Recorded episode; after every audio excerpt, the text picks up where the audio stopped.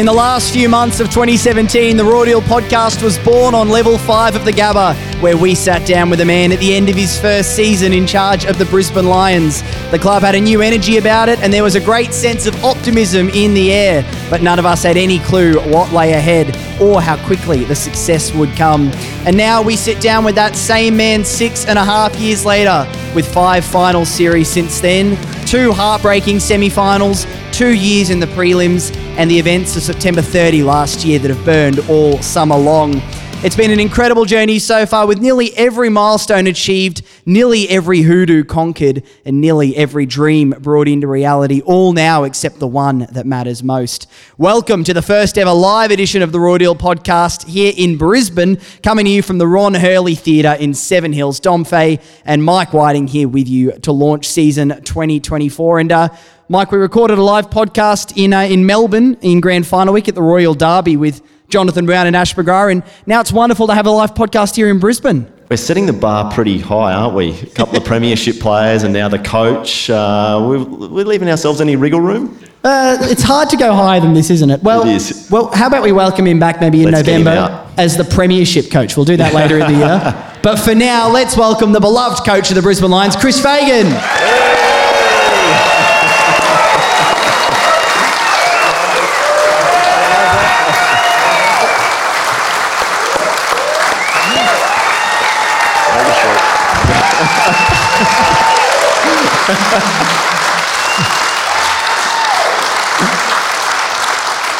It's a bit, it's a bit loud and noisy like the Gabba, isn't it? Uh, how you doing, Fags? Thanks for making time to come and join us. no, it's a pleasure. Nice to be here. Good to see so many people come along. I'll just move the microphone a bit closer to your mouth. Right, sorry. There we go. There we go. Not that's used to doing these sorts of things. Well, it's rare actually. To, I know obviously you're often with Mike Whiting in a, in a press conference. Now you're, you're side by side with him with the microphones in front of both of you. It's a whole new world. It is. Um, But I will, I will say Fisher's been one of our great supporters since I've, I've been at the club, and uh, other than one little disagreement we had. he got, What are, you- what are you talking about? Yeah. well, I did apologise on the way home, didn't I? I rang you. I said, "Oh, mate, I was a bit hot under the collar. Just got beaten by the Bombers by ten points. We only had to make ten changes that week for." Just a bit of passion. A bit of fashion. Never always stick up for my players. Well, apart from that, it's been a flawless relationship um, between you and Mike Whiting, and actually between you and the Roar Deal as well. I, I did just mention late 2017, you joined us level five of the Gabba. I think you'd just done a podcast with Brad Sewell a few days earlier, and then you came and did one with us and made the comment, "Has anyone ever done two podcasts before?" I think was your comment that day. Do you have any memories of, uh, of that that day at all with us? No, not many. oh no! Look, it was a long time ago. There's a lot of water has passed under the bridge, and there's been a lot of interviews. So uh, I apologise that I don't Yeah. remember it, but I don't have any bad memories, so it must have been okay. That's not bad then. I mean, in saying that, Fags, obviously since then the journey's been pretty incredible. Do you take moments at all, maybe over the summer, to reflect on on just how far this group has come in, in your run here? Uh, yeah, you do. You should. Um, you got to smell the roses every now and then. That's what life's all about. And uh, probably seven years ago when we started, it would have been hard to imagine that we could probably play in five final series and and uh, you know a little bit unlucky not to play in five prelims in a row and uh, got to the grand final last year. It probably seemed impossible seven years ago, but now you know, a premiership feels really possible. So uh, it's been a fantastic uh, journey. It's been, uh, for me, it's been really enjoyable and really fulfilling. And, and to watch a club go from having not much or hardly any self esteem and belief to now feeling really good about themselves again and being able to get great, great crowds to the Gabba and the you know the memberships up over sixty thousand. I think it was about fifteen thousand when I first turned up. So um, just all of those things, and to see the club buoyant again, to feel the fill the Gabba up, to feel the excitement and energy of our fans. It's um, it's wonderful to have been part of it, and you know I know our players I've really enjoyed it. Um, and the other part is just watching those young men like the McCluggages and Harris Andrews and Eric and all those boys that were 18, 19, and 20 when we first started, now in their mid 20s and having really good self esteem and um, being really good characters, I think, in the, in the community. So it's uh, lots, of be- lots of benefits. You know, we, we want to keep going. Obviously, we, we'd like to, to win a premiership, there's no doubt about that. But um, it's, it's, a, it's, about, it's a little bit more than about premierships, I reckon. It's about building a good club, a good environment, a safe place where people want to come and work and grow and get better. And I think we've um, been able to do that, and we don't take it for granted. We've got to, we've got to keep building it, um, but um, we're on the right pathway. We definitely want to ask you about the grand final and the fallout, but listening to you talk then, can you tell us how this seven years is, how you've changed as a person and how you've changed as a coach? Because it's obviously been a big, big part of your life. Um, yeah, I probably haven't changed much as a person. I've I've probably changed as a coach. I, when you first turn up to a to the, to the club and you're trying to learn all about it and you know where where we're at um, mentally and physically. Um, um, a, there was a lot to learn, and B, it felt like it was a pretty big job. I, I can sort of remember after about a month thinking, He's maybe I should have stayed at Hawthorn. There's a bit of work to there's a bit of work to get through here. Um, you know, the place was at a pretty low ebb. I've got to say. Um, you know, the there wasn't a lot of self belief. Um, there's probably a lot of probably a lot of players that felt a bit ashamed of the way that the team and the club had been performing, and um, you know, it was very difficult to even get them to speak in a meeting. Um, for some reason, there was a bit of a fear of speaking up. Um, so, uh, you know, early days, the first couple of years, I, I was um, pretty gentle um, with the group. Um, the only time I was ever really hard or critical of them was when maybe the effort wasn't at the level that it should have been. Uh, we didn't we didn't try hard enough. Um, fortunately, that, that, those instances were few and far between, but you know, I had to, I had to get the group to trust me that I wasn't going to turn on them if they put in a bad performance. That I was in, in there with them and uh, um, was going to ride all the bumps and the waves and all those sorts of things with them. So early days, I had to work hard to to build trust with them. Um, one of the ways I did that was my very first meeting I told them my life story. I showed them pictures of my family, showed them where I came from, told them what I believed in, um, why I coached, what my purpose was, because I wanted to uh, declare myself mm. early in the piece. I wanted them to know what I stood for, and you know, therefore, what I was really doing with that, I was. I know it's the buzzword, but I was probably being vulnerable. I didn't know that's what it was, but it was it was that, and it was um, it was me saying to them, well, you know what you've got to measure me by now because I told you who I am, and I better not be any different to that. And uh, that's how I sort of started to build that trust. And then, you know, ever, ever so gradually, they started to believe in what I, what my philosophies were. And uh, you know, we sort of started. It was funny. My first two years, we won five games and five games, but there's a lot of loyal Brisbane supporters in here. The, the five wins in my second year were a lot better than the five wins in my first year, and we were pretty unlucky we didn't win 10 or 12 games in that second year. So I knew the pro- improvement was there, but we just didn't quite get the W's. Uh, and then suddenly we went too far the next season and won 16, and it's like, wow, how did that happen? Um, but it was it wasn't as big a jump as it seemed if you were there and you were in it. Um, but once we got that jump and we, we got to a, a level where we're really competent, that I could coach a little bit differently. I could be a bit firmer, I could be a bit harder, I could be a bit more demanding because the players started to want what I wanted, and that was for us to be a successful footy club. So um, there's been a, been, a, been a change in that. We're sort of like, you know, trying to, pick, to, to fix big things to trying to fix really little things is where we're at now.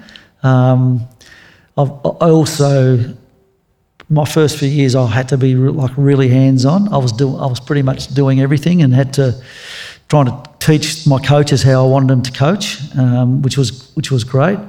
I'm not doing that anymore. Like I really um, hand over a lot of the stuff to the, the assistant coaches now, who I who I really trust. I've got a great group there, and um, I'll probably spend more of my time now in the personal space with the players, building the relationships, having the conversations, uh, making them feel supported. I think that's my strength. Um, uh, I do know a bit about footy and, and all that, and, and I'm okay and in the tactical side of things, but for me, I spend more of my time now um, trying to get the best out of each player. Um, so it's a lot different, and they're very self-driven now. Um, early days took a lot of encouragement and pushing, but now it's like they're really hungry. So it's just making sure we push their energy in the right direction.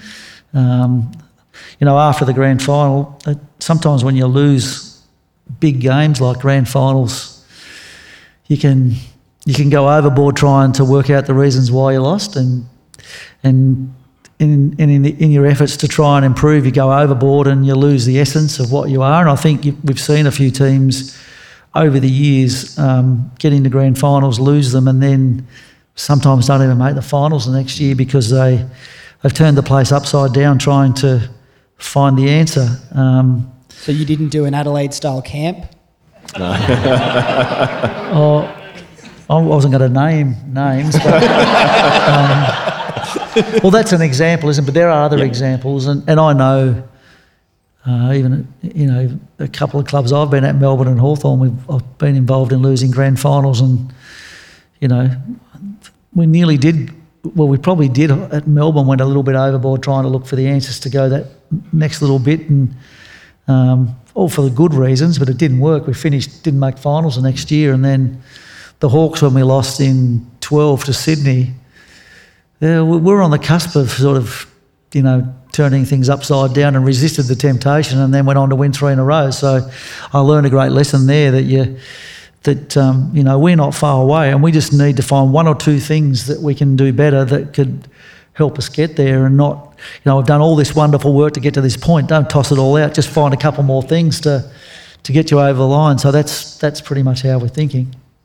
You've uh, you've brought the, the fans along for the journey the whole way through as well, Fags, and there's so many brilliant memories along the way. I think of uh, 2018, I think it was Cam Rayner um, snaps against North Melbourne in the last quarter. We don't win the game. We could have if he'd, he'd kicked it. And there was that famous shot of you walking off the ground with him arm in arm. And then the GWS final at the end of 2019. And even though the, the Lions had lost, you guys walked off the, the ground to the Lions chant ringing out around the Gabba, showing the, the support. And then that, that love, I think, from the fan base for you went to a new level at the captain's run before the grand final last year. when uh, you were cheered for every cone that you put out on the ground by 15,000 Lions fans at the MCG. What was that experience like for you? Yeah. Oh, yeah, it was funny. I was putting the cones out, and I, as I put a cone down, they'd sort of the cheer would get louder and louder. So I sort of worked out if I pull the cone back up, they'd sort of go back a little bit, and I put down, I'd a bit. I was having a bit of fun with them, but um, it was a really, um, yeah, it was a special moment. Um, I didn't realise there were so many people out there. I thought there might be a thousand people turn up to watch us train. I would have been happy with that, but I reckon there was like more like ten thousand people there, and the roar that went up was phenomenal. And it was one of those moments where I just thought, "Geez, how far have we come?" Yeah. You know, it was it was it was one of those moments. I was almost too emotional, I reckon, and I'm sort of a little bit of emotional about it now. But it, you've you've sort of sparked that memory, and it, and it was. I was like, you know, all that hard work's been worth it. Yeah. yeah. You know, here we are. We've got a chance, and uh, to have all those people there cheering and, and seeing that it meant so much to them was. Um, Really special, and the players were as shocked as what I was when they ran out and the roar went up. Um, you know, it was, it was, a pity it was a captain's run. I, would, I wish we could have been doing one of our normal training runs and we could have been there for an hour and a half soaking that in, but it was just short and sweet what we did. But um, nevertheless, a great moment. Um, and even, even in the, the, the, wake of the grand final and going down to Brunswick Street Oval on the Sunday and a good crowd of people there, um, we mixed in with them and then, then the, the family day at the down at our training facility on the Monday. It was just good to see how much joy we'd we'd brought everyone, even though we hadn't didn't quite get the job done. But um, you know, footy means a lot to a lot of people. Um, we know that. It's not just about us. Can we ask you about the grand final then? We'll go to the, the last quarter. I'm sure everyone here tonight and listening mm-hmm. has different emotions when they think of that last quarter. What's it like for a coach sitting in the box when his team's behind, then his team's in front, then his team's behind? Mm-hmm. Like, can you take us into the coach's box late in that match? Yeah, try not to get caught up in the emotion of it all. It's hard not to though, because it's a bloody grand final. So you, you know, um, it, it, was. Uh, it, it, was it was a hard game to coach in a way because it was neck and neck all day. Could, there wasn't anything obvious to do with the team to change it up to try and you know usually you usually you stick with your plan and you might change it if you start to get beaten up. But it never really happened in the day that in the game that we were getting beaten up, and neither were they. So it was a real a real arm wrestle, and you're just backing in all the things that you'd practiced during the year to try and uh, get up and get get the win. Um, you know, we'll never know, will we?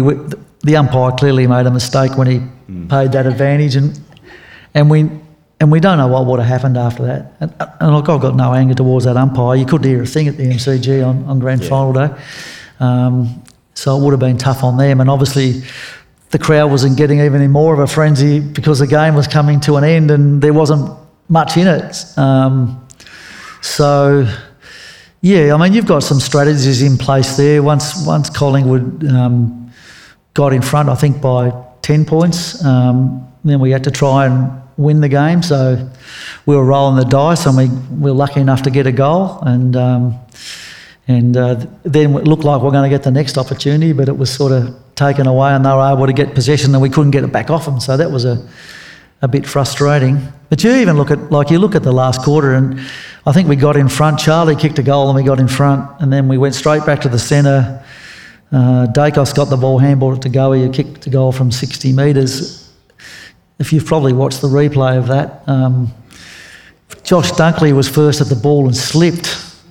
You know, and they don't slip over on purpose. And, you know, he, he canes himself for that moment that he slipped over. But you know, I, I look at it and go, well, maybe if they didn't stick KISS in the middle of the ground before the game started, and, and the bloody and the, and the bloody boxes they put there for their stage and made the centre wicket areas um, sweat and all that sort of business because it was it was a dry as a bone day, but the centre area was was slippery, and um, Josh slips just slips momentarily.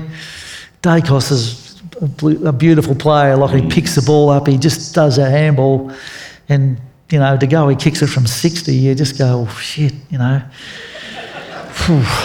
and it, it, was it was a game like that. It was a game full of moments. Uh, it wasn't a game won or lost on strategy. It was just two teams pretty even going at it, and it came down to those those little things. And you know that's what you, you, we looked at and uh, you know, when we reviewed the game, I I uh, sent the players a text on. It was the Wednesday after the grand final that we we eventually got to talk about it because there was all these. You know, Monday was the family day, and Tuesday was the players let your hair down day, and Wednesday was wind it up and have the best and fairest. And I uh, sent them a text that morning. I just said, "Oh, I just want you to have a think about, um, you know, moments you'd you'd like back, um, regrets you might have had from the grand final that will." you know, motivate you going forward. And I want you to be really honest about it because I don't want you walking out of here still thinking about the grand final in three months' time. You want to deal with it today, and you're better off to move towards the things that you're disappointed with and talk about them and get them off your chest. And you know there'll be there'll be no reprisals. We all we're all human. We make mistakes.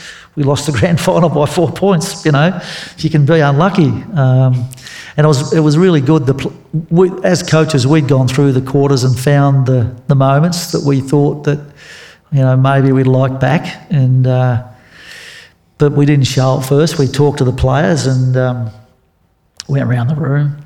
They were so honest. There wasn't you know. It, everything that was on the vision they talked about. So you go, well, tick there. They they're not hiding away from anything. These boys, um, and and that's how we've tried to to develop them and raise them over the last few years, or ever since I've started. I've, I've been big on a concept called growth mindset, and that is you. It's simple. you just learn from your mistakes and get better. And, and I, I've always talked to them about the idea that we're going to fail our way to the top. Um, and uh, sounds like a weird concept, but when you're down near the bottom of the ladder and you can't win a game, you got to you got to find ways to build confidence. And so we found through our, getting a whole lot of little wins back in those early days, we started to get the big wins, and then we're on our way. And we and we treated the grand final loss no differently than that. Um, you know, if you had your time over, what would you do differently? And uh, they were terribly honest about that. They actually filled in a sheet about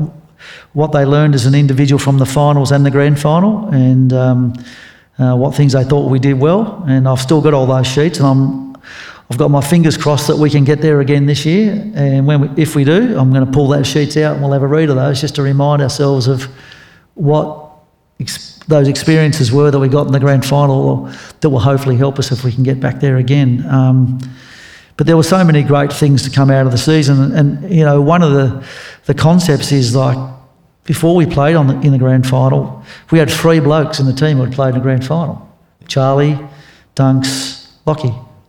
Um, when the grand final was over, we had 23 blokes who have played in the grand final, and you can't beat the experience of playing in them. Um, you know, we can be the best coaches in the world and tell them about what it's going to be like, but until you actually do it, it's like you know, it's like when we were kids, and it's like now when you've got your own kids, you can tell them what's going to happen, but they don't believe you. They've got to find out for themselves.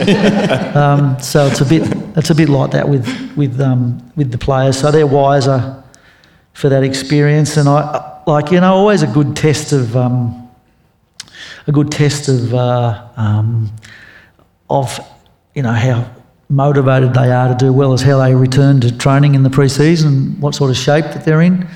I would say our players are in the best shape I've ever seen them, and most of it was due to the work that they did before they turned up because we only had a couple of weeks before Christmas and then we had another three week break. And I said, boys, we're playing on March the 8th, so you know, I wouldn't relax too much over Christmas. Have, have a break with your family, but you're going to need to keep training. And they did, and we and we're in really good shape. And um, I'm really proud of the fact that they've they've turned up in that way. But I think it's a bit, a little bit because we've we handled the loss in the right manner.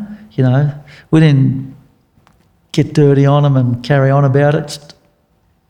You lose sometimes. You know, grand finals are hard to win, so uh, learn the lessons and hopefully get work hard to get back and get another chance because there's no reason why we can't. We were, uh, you know, we Collingwood had nine players over 30, I think, playing in the grand final. Um, we had three. We were a young group and we've got a lot of our blokes just approaching the prime of their careers. So, um, you know, I, I, I think we've treated it in the right manner and judging by the way they've trained, which is all we've got to go by. Um, I think we're in good position. Can I ask you, Fags, about That's a long the... answer, sorry. No, well, They're here to hear you talk, not us, mate. So okay. You must be asking good questions. That must be you. um, I'm curious for the week or two after that, for you personally, when you were away from the club, you know, maybe getting ready for bed at the end of the day, how much did the game go through your mind? And Yeah. did you have a, I don't know, was Ursula saying at times, stop talking about the game, stop talking about the game, or, or were you able to let it go pretty quickly? Oh, look, uh, I'm really good at giving the players advice to let go of things quickly and move on. it haunts you. It haunts you a bit. You know, I'll be honest about that. Like, I'd often wake up in the middle of the night thinking about that bloody free, the, the free kick that the umpire, and about Dunk slip, slipping over, and all- you just do. Like, when you're the coach, it's your life. You eat, sleep, and breathe it, and um, you know how hard grand finals are to get to. And when you only lose one by that that, that much, you you tend to think about it more than if you get a thrashing because there are, there are so many things that go wrong when you get a thrashing. There's not very much goes wrong when you just get beaten. And um, so yeah, I, I was. Um, yeah, I thought about it a lot, and I probably didn't stop. Uh, we, we were lucky enough to go overseas um, early November for a couple of weeks. We um, went to Italy, went to Milan and, and Lake Como, and then to London. And probably it was when I got away there. I went to a conference in London. I met up with a few sporting people, but had a had a good time. And probably it was then when I just sort of, all right, move on, thinking about it's not going to make change the result.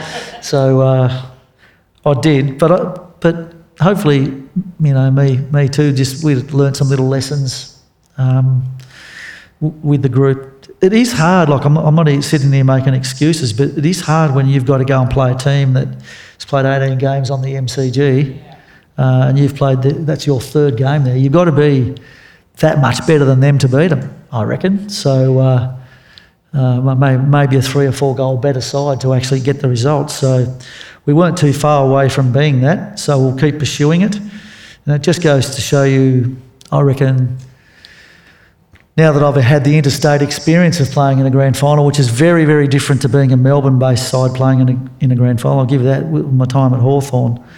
Um, there's so many more things to think about when you're the travelling team. Um, there's, you know, a, a lot more, just just so much more to organise and trying to get all the families down there. And, um, you know, I think there's a lot of things that the AFL could do to help. Like for me, I, I'd be happy to go down to Melbourne for the whole week and train on the MCG. I reckon that would give us a better chance to, an interstate team, a better chance to, to do well on grand final day. It's not really much to ask for when you think about it. Um, but um, yeah, lots of lots of reflections. I, I just think we just need to develop a little bit more versatility in our team. Um, I think our handball skills need to be a little bit better. Um, we've probably been more of a kicking team than a handballing team, and I still want us to be a, kicking team, but I want us to handball a little bit more. And uh, so they're the little tweaks that we'll make on the back of what we saw in the grand final. And, and, I, and, I, and I talk about the handball stuff because on those bigger grounds like the MCG, you actually do need to run and carry it a little bit more. Um, so I got one more on you before we move to team and players and um, and whatnot. You mentioned that you went to a conference uh, when you're in Europe. Can you, you you're big on growth mindset. You've mentioned it again here today. Is that part of, of you growing? Like what happens at those conferences? Do you learn off other coaches? What knowledge are you trying to impart? Like, can you give us an insight into that? No, they're great things to go to. So, we're Leaders in Performance Conference in London. Uh, it's a two-day event. Um, there's people from all over the world there. It's and all professional sports, NFL, NBA, EPL, um, Olympic sports. Um, often there's Australian there, rugby people were there, uh, rugby union people there. Just you know, a lot of lot of famous people in the room, I guess you could say, and all you're all there for the one purpose, and that is to learn and to share knowledge. Um, and I was lucky enough to also go to an event the day before the conference called a think tank, which there was about 12 coaches from around the world in different sports that we we had this convener and we just talked about different issues all day. So that was a a fantastic experience, and I, I stretched myself even a little bit further this year because I was actually a speaker at the conference, and uh, you knew about that, did you? I did, but what, you, you tell tell the listeners what that's like. Like that's a, that's Yeah. feels like a big deal. It was it was a bit daunting. Um, I was I was second up on the second day, and I was actually I reckon I was fortunate because I thought the person who talked before me was shocking. So I thought I thought there's some there's some chance here that they might enjoy what I've got to say. So because they certainly didn't enjoy that, but um. Well, you, you go to those conferences to get ideas, I reckon. I mean, that's the thing, you know. You want to walk away with a, some stuff you can try. And we didn't get anything out of that talk. It was, it was very um, cerebral, that talk, way beyond our capacity to understand in the room, the, the people that were in that room. Um, so I was fortunate my talk was very practical. I'd, I'd told the Brisbane Lions story and I talked about the key principles and, and, and practices that I thought have, had helped us go from where we were seven years ago to, to where we are now. And I showed a lot of practical stuff. And I, I was even, I was this practical with our um, meetings the day before a game. I always um, get a uh, comedy skit from somewhere um, and show the boys. We're very, we were very fond, got very fond of Carl Barron um, Oh yeah. during the season, and um, I thought, oh, I'll start my talk like I would start one of my team meetings and show them a Carl Barron joke. and I wasn't sure whether they'd appreciate Aussie humour um, in the room, but I just said, look, you know, we, we always have a bit of a joke at the start of one of our meetings. It's, it's more because we want to keep everything in perspective. At the end of the day, all we're doing is playing sport and having fun and trying to entertain people. So uh, you've got to have a few laughs along the way. So I played them the Carl Barron gag. Um, is anyone in here Carl Barron fans? Yeah. Yep. Has anyone seen the one, uh, the joke um, where he talks about how his mum gets really excited when she sees his name in the paper or sees him on TV? Yeah.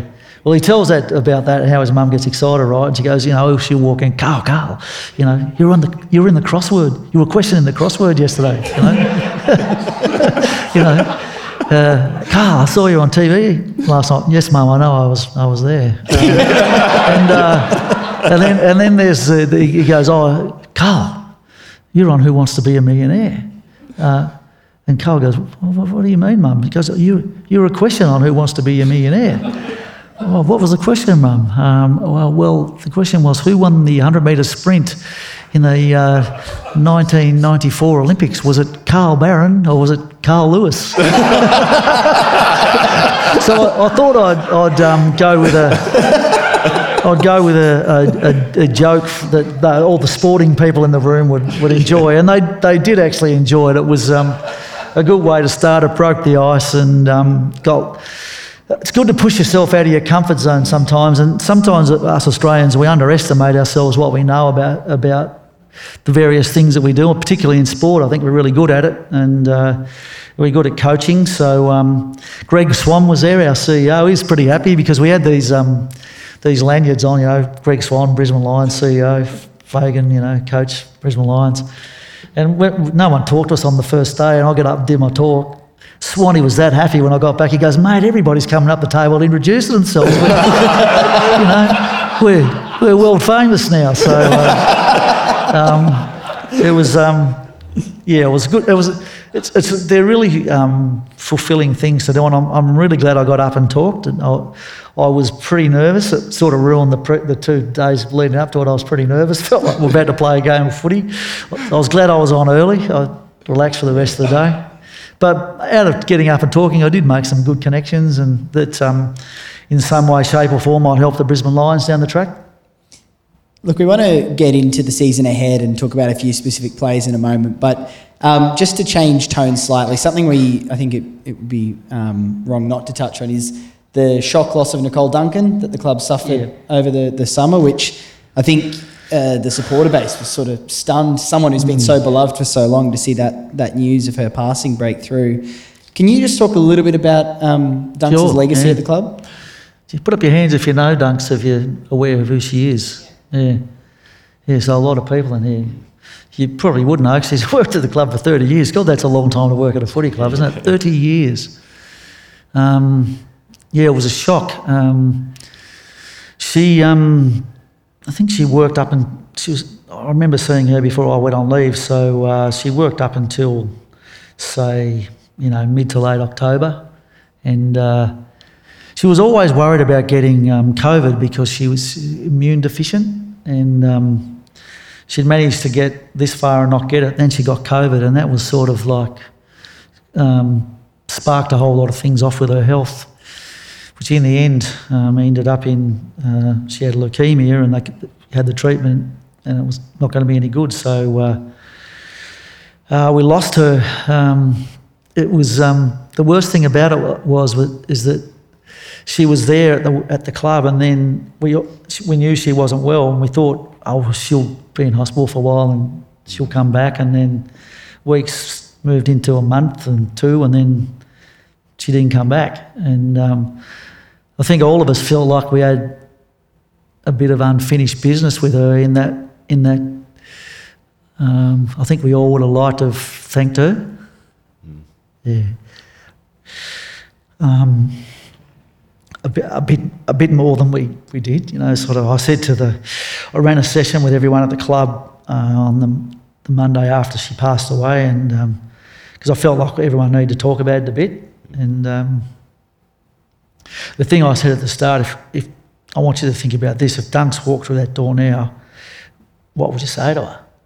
And uh, I didn't get anyone to to tell us because I didn't want to get upset. But um, she was um, a trailblazer for for women in AFL football. Um, to sort of start when she started and to hold her own in a fairly male-dominated um, environment and industry, which it was when she started back there. Now it's, it's changed. Now there's it's great. There's lots of females that work in our football department. We've got a female team, but back there in the early days, she she would have done it the hard way. And um, you know, one of the one of the words that uh, someone used to describe her, because one exercise I did on that day was go right. Oh, you've got to come up with three words to describe dunks, and we went around the room and talked about some of the words, and someone said scary. it was uh, it was actually Anthony Corrie who said that, and he was bloody right because she was scary, like, and and she had to be because she was like the gatekeeper on a lot of things. Um, you know, she she was the person that gave out the tickets and organised the travel and all that. So someone was always trying to get a few more tickets than they should have, and you know, trying to come back a day late from a, from from a game if they could. And she had to manage all those things, and uh, so she had to be tough and she had to be scary sometimes to to stay on top of it of us. But um, I, I, guess the overwhelm the you know the words that people used that day were you know prof- professional, hardworking, um, loving, caring.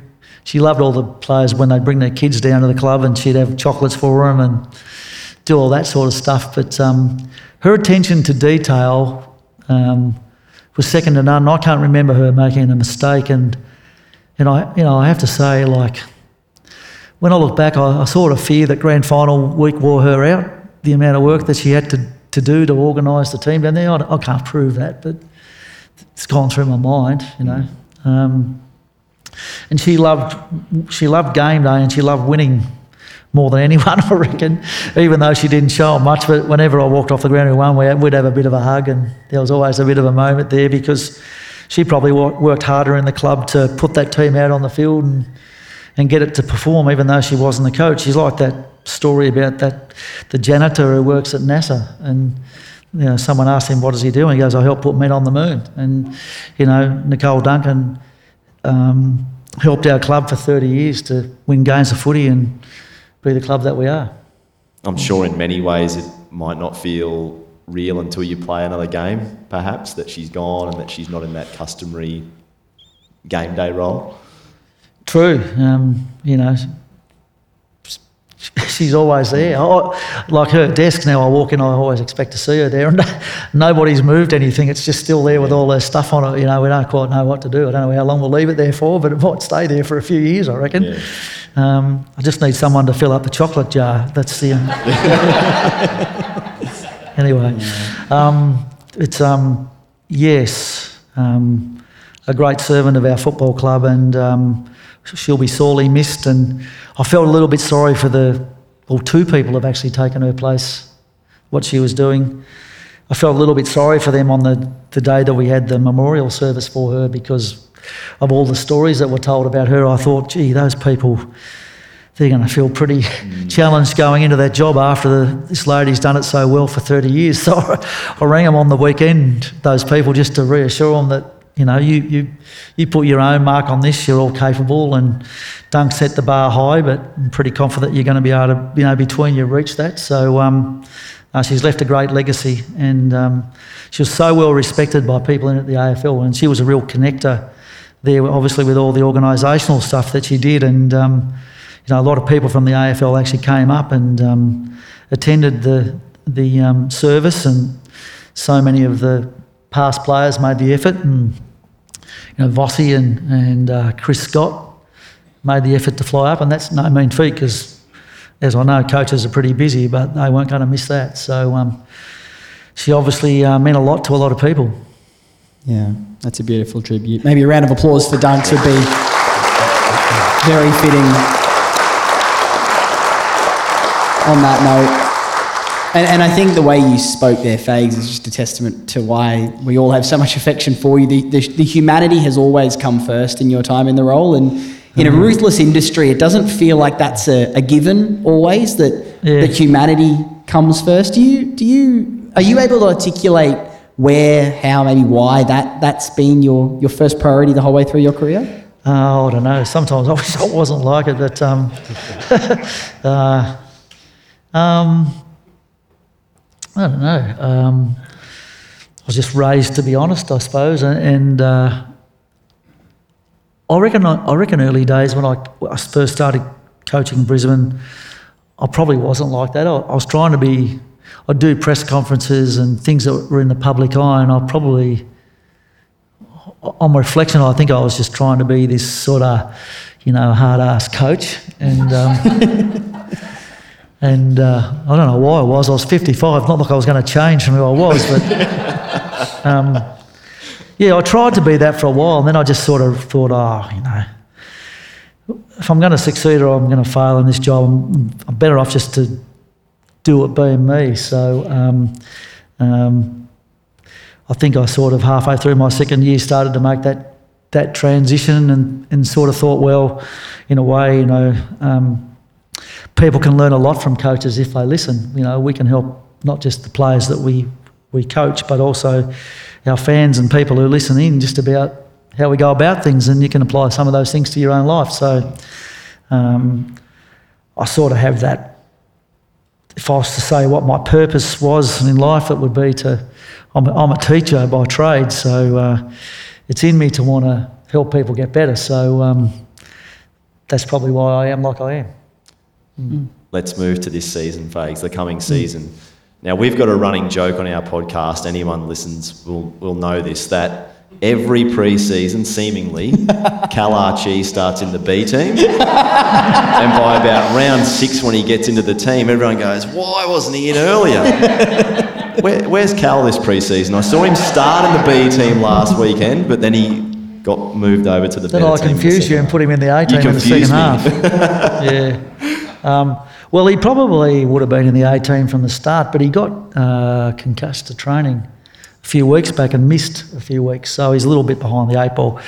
Um, yeah, no, it's probably true. I don't know why that. It's not intentional. It's just one of those things that's happened, and it's only weirdos like you that know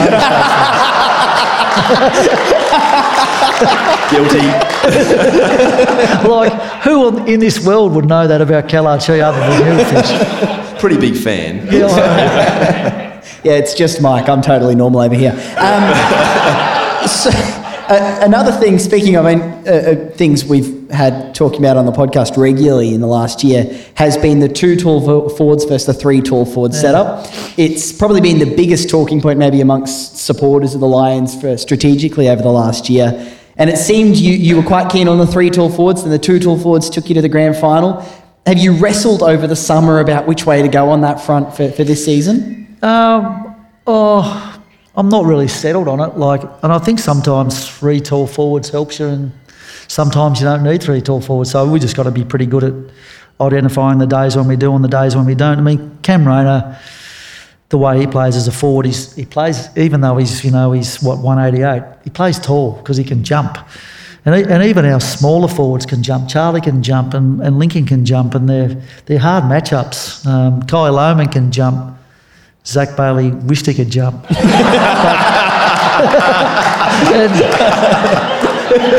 I only say that in the hope that young Zac is listening to this because I love, I have this great relationship with him where we just stir each other all the time. You know? So Dom hopes Zac Bailey's listening to this as well because yeah. he, he's the president of the fan club. But yeah, um, always an open mind. It just depends on you know the characters. I know everyone's thinking, oh, Darcy Gardiner played up forward last week. What's Fags up to? So we put, um, we had a little bit of 10 minutes of sort of scenario practice the week before at training. And we had Eric Hipwood in the back line. There must have been somebody down there watching training because they got on social media and said Fagan's lost the plot. He's put Eric down the back line but it was it was only because we were short of people, so we just it was just a practice scenario. But like they're all over it. Like I'm thinking, geez, there's ten minutes we played for. Um, no, but we're trying to develop some um, flexibility in the team. So you will see Darcy Gardiner playing in practice games in the forward line. He, he might play in the back line in round one, but I just want to see what it looks like. And it's on the back of the fact that Darcy said to me a long time ago that when he was a junior, he kicked seven goals in a game. So it sort of stuck in my mind. give him. Let's have a look at him up in the forward line. Um, you know, we try and we we're sort of putting young Fletcher half back and half forward and inside just to see what he can do. Um, so, yeah, trying to to build that um, diversity um, through the pre-season. You don't get really any other time to experiment. And for us, pre-seasons used to be about performance because we were trying to get some confidence as a group. Now they're a little bit more about can we find out a bit more about ourselves? Can we develop some players that can play in some other positions because you don't know what's going to happen during the year. You might lose some players or you might lose a player in a game. But if you know you've got a player that can go and uh, play somewhere else, that's a good thing. And I think if I look at Collingwood, I reckon they were a little bit better than us at that, um, at that sort of thing. Can I just ask you about a couple of your injured guys? We've heard about Tom Doedee, ho- hopefully available early in the season. What about uh, Jarrod Berry and, and Dev Robertson? How, how are they going? Yeah, so we had quite a few um, blokes have surgery um, when the season was over. They're tough buggers, AFL players. Now, a lot of those blokes are playing in finals and they go and have surgery for some injury that most of us be whinging and moaning about for weeks. But they, uh, um, uh, had to shoulder reconstruction. Uh, it's a four, it's a four month um, back to play sort of injury. So he's been running. He's, he's super fit and he's been able to join in all the skills. He just hasn't done um, any contested work. But he will probably play, he'll get at least one practice game in before the season starts. Um, so then it's up to, as he, you know, our deliberation will be as he played enough footy to, to pick him in round one. Um, so that's Berry. Uh, Dev Robertson had a uh, scaphoid injury that he was, we, he didn't tell us he had a sore wrist, but when the season was over, he told us. Um, and it's Smart boy. yeah. it turned out he had a scaphoid injury. That was a, a bit of a bit of a decent exercise, and it did. And there's there's slow healing things because there's not a great blood flow to those areas, and um, uh, so I think he might have been pushed himself a little bit too hard and had to. Uh, we had to sort of pull him back and say you're going to have to have a few more weeks in the in the brace because it wasn't healing all that well. Um, but again, he's been able to run. He's been able to do skill work. He just hasn't been able to do competitive stuff. Um, and he's another one that's not too far away from playing. Yeah.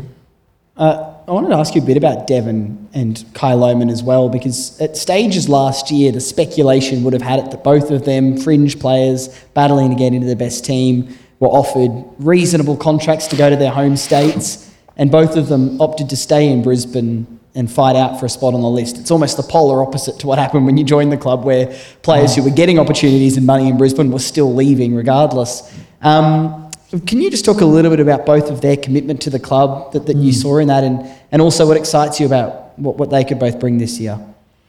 Yeah, so I'll be honest, I thought they were both going. Yeah, I, I, I did think that would happen.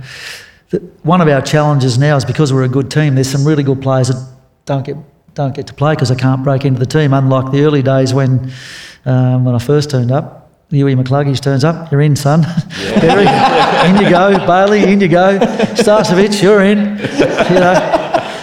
Um, they were so lucky, those boys. It, but in another way, incredibly resilient too, because it's not easy to do what they did um, and hang in there when they're sort of trying to learn the hard way. But it's a little bit more challenging for us now, and um, you get two good, talented, good human beings like like Dev and and Kai, and you know they're in and out, and that can be a bit frustrating. So, you know, and Dev with the pull of um, back to Perth, where he comes from, and the club that his um, uncle played at, um, Darren Glass, was very tempting. Um, I don't know. I think this is true, so I'll tell you tell you what swung him, and it's probably a bit of a weird story, but on best and fairest night, uh, he was there with his with his girlfriend, and I think she had some sort of nut allergy, and for some reason or other, they didn't realise that in, in her food there were some nuts, and she had one of those anaphylactic sort of reaction things, and um, she was in not a good way, and um, the club doctors were there, and uh, they helped fix her up and, and get her to hospital and so on and so forth. And that's the moment Dev Robertson decided to stay. Really? Wow. Wow. That's amazing. So he says. Have you thanked the doctors he, for that? One of the things he could, well, I think he just thought, geez, this club's pretty good. You know, they look after you well, and um, I don't really want to leave. So, uh, So who was the I- one who I snuck think he- the I nuts think he- into her dinner? eh? Who snuck the nuts into her dinner to set that up? no, no, no, it was an accident, but um, it was just that's how he felt like, and he Yeah, wow. because I, think he was sort of wasn't sure whether to stay or whether to go, and, and um, he just thought, no, this is a good club, I want to be here. So um, that was his That's story. an amazing story. Good on him. Yeah. Yeah. That's amazing. What about Kai? Because Kai obviously injures himself late in the season in the VFL. And all the talk is that Kai's going, you know, if you listen to Trade Radio, the Western Bulldogs have him almost signed. And then I think we were all a bit surprised when the news stories announced that Kai Lohmann's re signed at the Lions. Tell us about, about his situation. Yeah, well, there wasn't any sort of event um, like the Dev one, but um, um, yeah, he, he, I had a meeting with him and his manager um, or his management group at my my house, and where we just talked about the future. I mean, he's, he's he's probably like a lot of young people, they're pretty impatient and want to be there yesterday. Um, and it was just a matter of sitting down with him and his management and having a chat about where he was at and where we saw him in the future. And yes, he was part of our plans. He's doing his apprenticeship at the moment. That's a little hard, but we've got great hope for him. Um, and it was pretty soon after that conversation that he made the decision to stay, um, which I was really proud that he did. Like there, there were clubs into him, and I think it was pretty right that one of those clubs was the Bulldogs. Um, so he would have been tempted because they always lay it on thick clubs when they want you. They'll tell you they're going to play in every game that you ever play, and you'll never play in the reserves again, and they'll say anything to get you there. Um, but he chose to tough it out and, and do it the hard way. I mean, he's an energizer, Kai. Um, he um, he's very spontaneous in the way that he plays. He's a bit like Charlie in that way. Uh, he's got a tremendous. The difference between him and Charlie is that Charlie is all speed, no tank. Um, Kai is Kai is speed and tank. Yeah. He can really run. So he's got some capacity. Uh, he's coming along nicely. Um, he probably, if, if anything, he's probably guilty of trying to do too much um, rather than just doing basic things well. But I think he's learning, and as he matures, he become a really good player for us. But really glad that he stayed. And it was, you know, it was a mature decision by him to actually stick it out and try and make it at a really good club. You know, everyone can go and go to a club. Not that the Bulldogs is not a good club, but it, at all they're a good club. But um, you know, sometimes. Um, it's easy to take the easy way out and go and to a place where you've been promised, and it's it's harder to stay at a place where it might be a challenge. Um, but those two boys have, so got to be grateful for that. You'd probably have to ask them the exact reasons, but that's my theory. We do treat them well. It should be. We want to make it hard for them to leave, you know. Yeah, yeah. And we know that not everyone's going to stay because that's not realistic. That's not our game. But the harder we can make it for them to want to go, the better, I reckon. I've got one more player to ask you about. On our podcast phase, we've got a medal called the Roar Deal Medal. So we give three, two, and one every after every match. After every Lions match, me and Dom both vote three, two, and one. So last year, the winner was Joe Daniher of our medal. He came eighth in the club best and fairest. Are we that far off the mark? Oh, he was no. very close though in the, best, Yeah, the club best and fairest. It was a mate, tight, uh, a tight count. You know, it's always harder for key position players to Yeah. poll well in best and fairest too. You know, um, so like for a forward to finish eighth, it's a bit like winning it. I reckon in a, in a, in a, That's in a way. Um, but he was like, you know, if you if you talk about someone who's a huge influencer on our performance, Joe Daniher is one of those people. You know, he, he had a great year last year. So pleased for him because he cops a lot of criticism. He, and he was copping it early in the year because he had that Bulldogs round the three. Bulldogs game where people thought he didn't play too well. And Big that was the day I at the press conference I went, oh, is this pick on, was this pick on Joe Daniher a week, is it? Yeah. Because I got a bit feisty about that. But um, no, it was great to see Joe do well and, and, and enjoy his footy. He, he really enjoyed playing up here. I think feels a little bit less pressure in Brisbane than he did in Melbourne at Essendon, where his name is Daniher, and there's no more famous a name uh, at Essendon Footy Club than Daniher. So, uh, or maybe James Hird, but you know, like Daniher's a, a big at Essendon. So it's been great for Joey. Um, he's a different person. You just let him be who he is. I don't think you try and change him. Uh, he uh, he's frustrating sometimes, isn't he? Is he? you know, like Can when he elaborate? plays on in the goal square and kicks a point or something, you know, and the siren just goes. Handball. He finds a way to do those sort of things sometimes. Like even last week in the practice game, it was pretty funny. Like, you know, you're trying to get the boys to be aware of umpires and not give away 50s and things like that. And uh, Joey's, for some reason or other, was way down the back line and uh, a ball got kicked over the back of him and his great friend Zac Bailey marked it. And it's not like Zac, outmarked him, it wasn't that. It's just, and so Joey just sort of gives him a cuddle and sort of, you know, they have a bit of a muck around. And the number number 12 umpire, I think Stevens, is it? He's the local boy, number 12. know his name. Number 12. um, uh, he um, paid a 50 metre penalty because Joey, Joey held on to Zac for too long, which is technically correct. But if he knew the two characters, it was just mucking around, right? So uh, yesterday, in the, uh, we had a bit of a um, review of the game, just stuff that we learned, and I. I we, had a, we gave away a few 50s on the night that resulted in goals, and I just said it's a good reminder, boys, about some of the rules. And, uh, and I said, and I showed that one. I said, probably a bit unlucky, Joey. You know, you're just giving Zac a cuddle, weren't you? And he starts laughing, and he, yeah, that's what he was doing. Like he was just having a bit of fun with his teammate. But, old Steve, oh, 50 metres. That's brilliant. That's brilliant. Um, well, look, there's there's a couple of quick fire ones I might jump through in a minute. But before we do that, one I want to ask you, Fags, when we had you on the podcast uh, previously in the old iteration, we'd have you on at the start of each year and the end, and you'd always talk with us about um, the sense of wanting to know that you were still bringing value and sort of a year by year reevaluating of how much you had left in the tank and if it's still resonating. Um, obviously, it's been an incredible run, and I think I speak on behalf of the people in the room. We'd love you to do another 10 to 15 years if you're up for it. Um, but yeah, I think there is a sentiment there for that.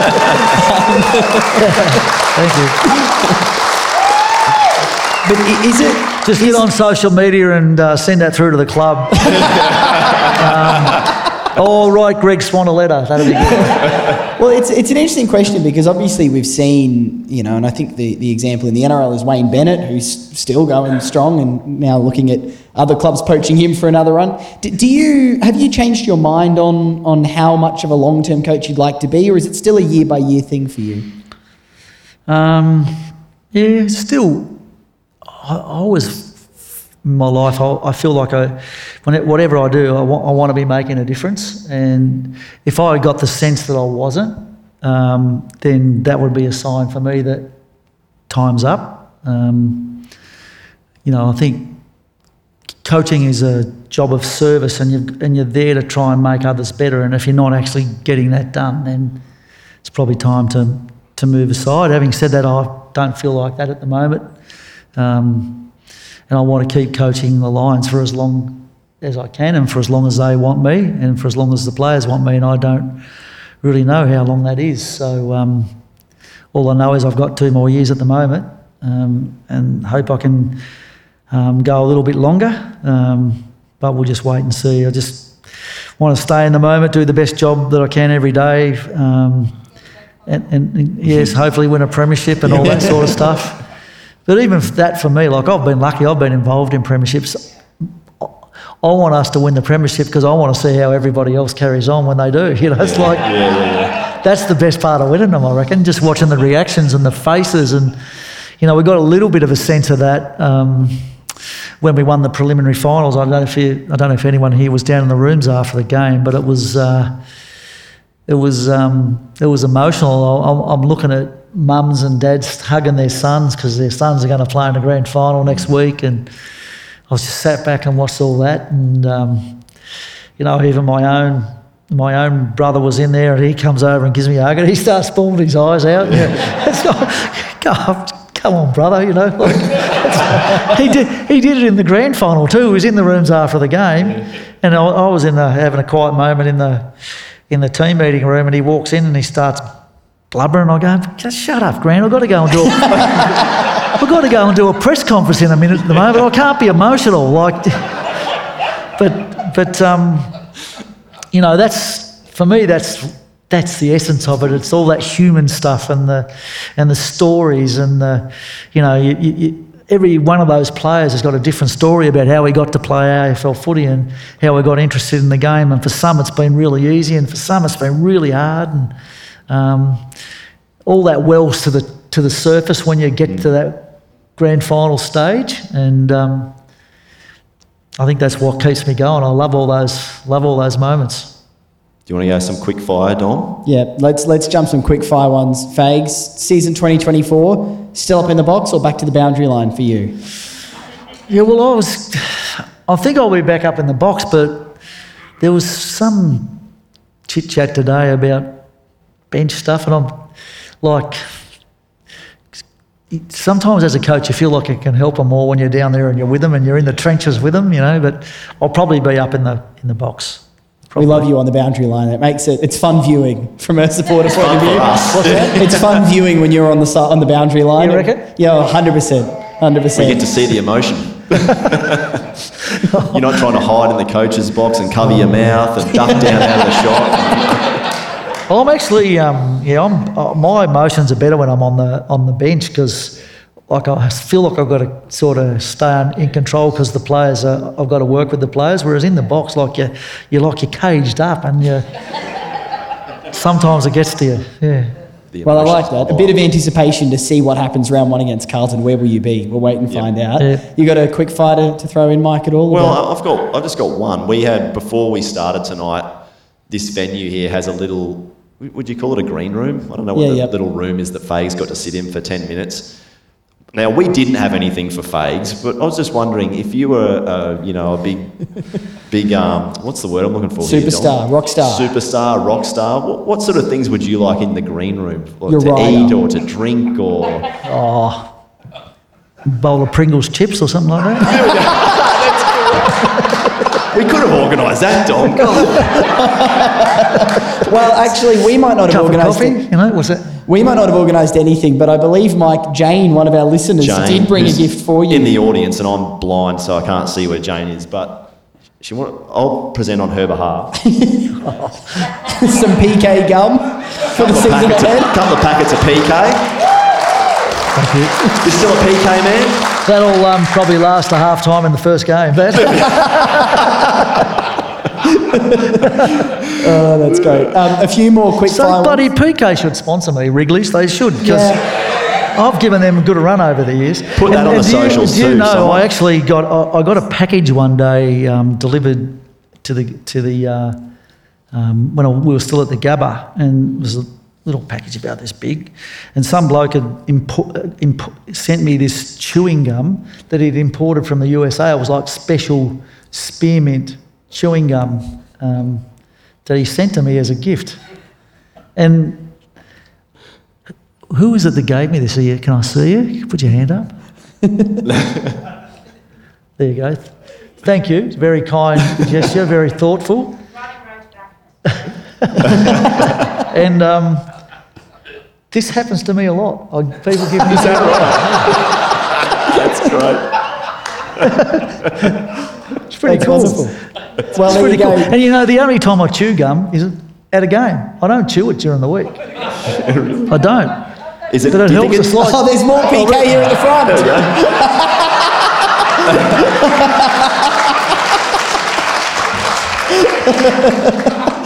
there we go.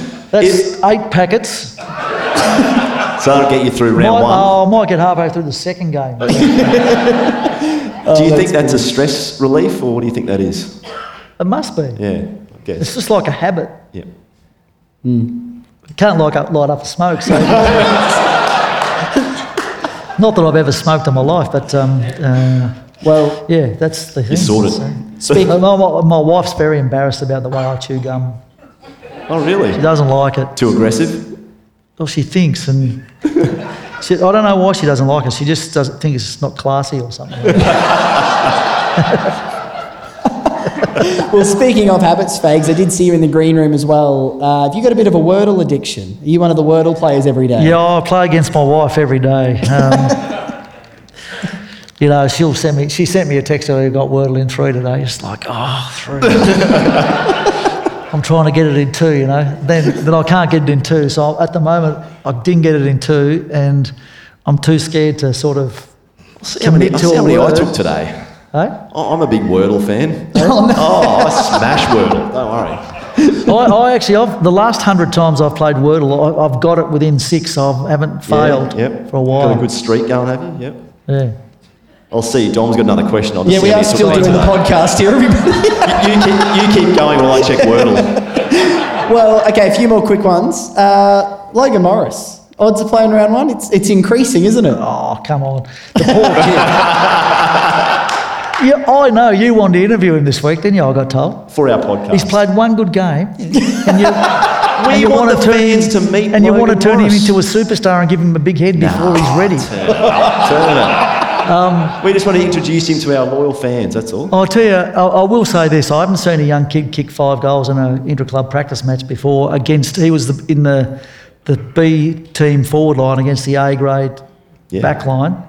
Um, so that was a great effort, and, and he did it in a like it was pretty impressive the way that he did it. I'll give you that. You would But I reckon this then. week when he lines up on that A team back line again, because I'm not putting him in the A team. He might find it a bit harder to get a kick this Won't week be happening they'll, again. they'll be onto him, I reckon. Be a good test for him, won't it? Yeah, good it early will. test. Yeah. Thr- If he kicks five again, then he might be. uh, If he kicks five again, I'll, I'll have to concede to you two that he's some chance. but it all depends on whether we want to play three tall forwards or.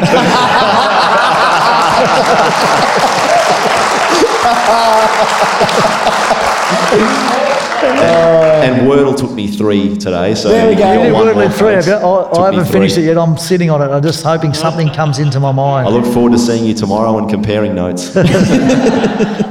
Uh, well, as we sit here, at Fags, it's three weeks and one day till round one at the Gabba Oh, against God. Carlton. I just saw stress hit your face as I mentioned that. It's ages you- away. At this time, This of is the last time you'll see me having fun for about the 10 months. We have often joked on the podcast when we get you on after the season, you would be like this, lighthearted and jovial. The week before the season, you felt like you had the weight of the world on your shoulders. Does, has that set in yet, or do you have excitement about the year ahead?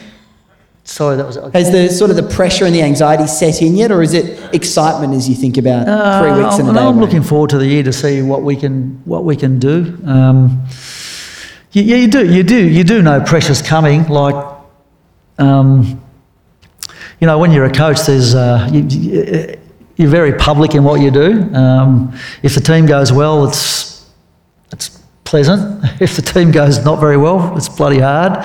And you've got to front up and tell your story at press conferences post game and pre the, the next game. And, um, you know, when you lose a few in a row, the pressure builds and all those sorts of things. So as a coach, you're sort of hoping you're going to have one of those years that everything's pretty good, but you know, that's probably unlikely. You know, it's, it's a, it's a, uh, it's a roller coaster ride. We've been very fortunate the last five years that it hasn't been too much of a roller coaster ride. We've been very consistent team. We've, I think we've won more games than any other teams won over that, the course of that time. We just haven't been able to get a bit of silverware, but I'm really proud of the fact that we've been able to do that. We show up, you know, better than any other team does. So hopefully, hopefully we can keep that that going. Um, I think you just get you just get used to the pressure. You know that it's coming, and you just deal with it the best that you can. Uh, probably my, my Ks will probably go up. I'll walk more, chew more gum on game day, um, sleep less. It's amazing how you can't sleep after a game. That's the thing that never ceases to amaze me. Especially those night games. You know, you, you, you I come home and have a glass of wine. And I think that'll put me to sleep, and you, you you can cuss for about three or four hours, and then you wake up and you can't go back to sleep. No, whether you win or you lose, you're just wired. And uh, and then Monday comes and you're dog tired because you haven't been able to get any sleep. So, um, but it's all it's so good. It's such a good industry to be involved with. It's such an honour to coach Brisbane. Uh, I probably I'd have to say I I enjoy just about every moment of it, particularly the stuff with the players, the inner sanctum stuff, um, and uh, yeah, just lucky to be doing what I'm doing. Yeah. Well, I think I speak on behalf of everyone in the room. I think from about uh, 6 p.m. on September 30th, we've all been waiting for March 8 to roll around and have another crack at it. And uh, we're so, so glad that you're our coach, Fags. Thanks so much for joining Thanks. us.